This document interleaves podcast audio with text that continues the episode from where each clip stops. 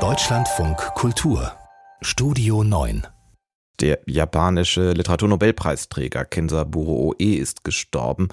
An Altersschwäche, wohl schon am 3. März, aber heute Morgen erst, hat sein Verlag das mitgeteilt. Katrin Erdmann berichtet aus Tokio. Mit Kensaburo Oe verliert Japan nicht nur einen seiner international bekanntesten Schriftsteller, sondern auch einen der wenigen lautstarken Kritiker der zunehmenden Militarisierung seines Landes.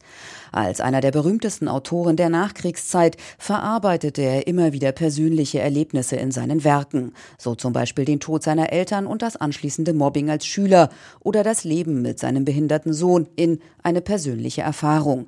1994 wird Kensaburo Oe für sein Gesamtwerk mit dem Literaturnobelpreis ausgezeichnet.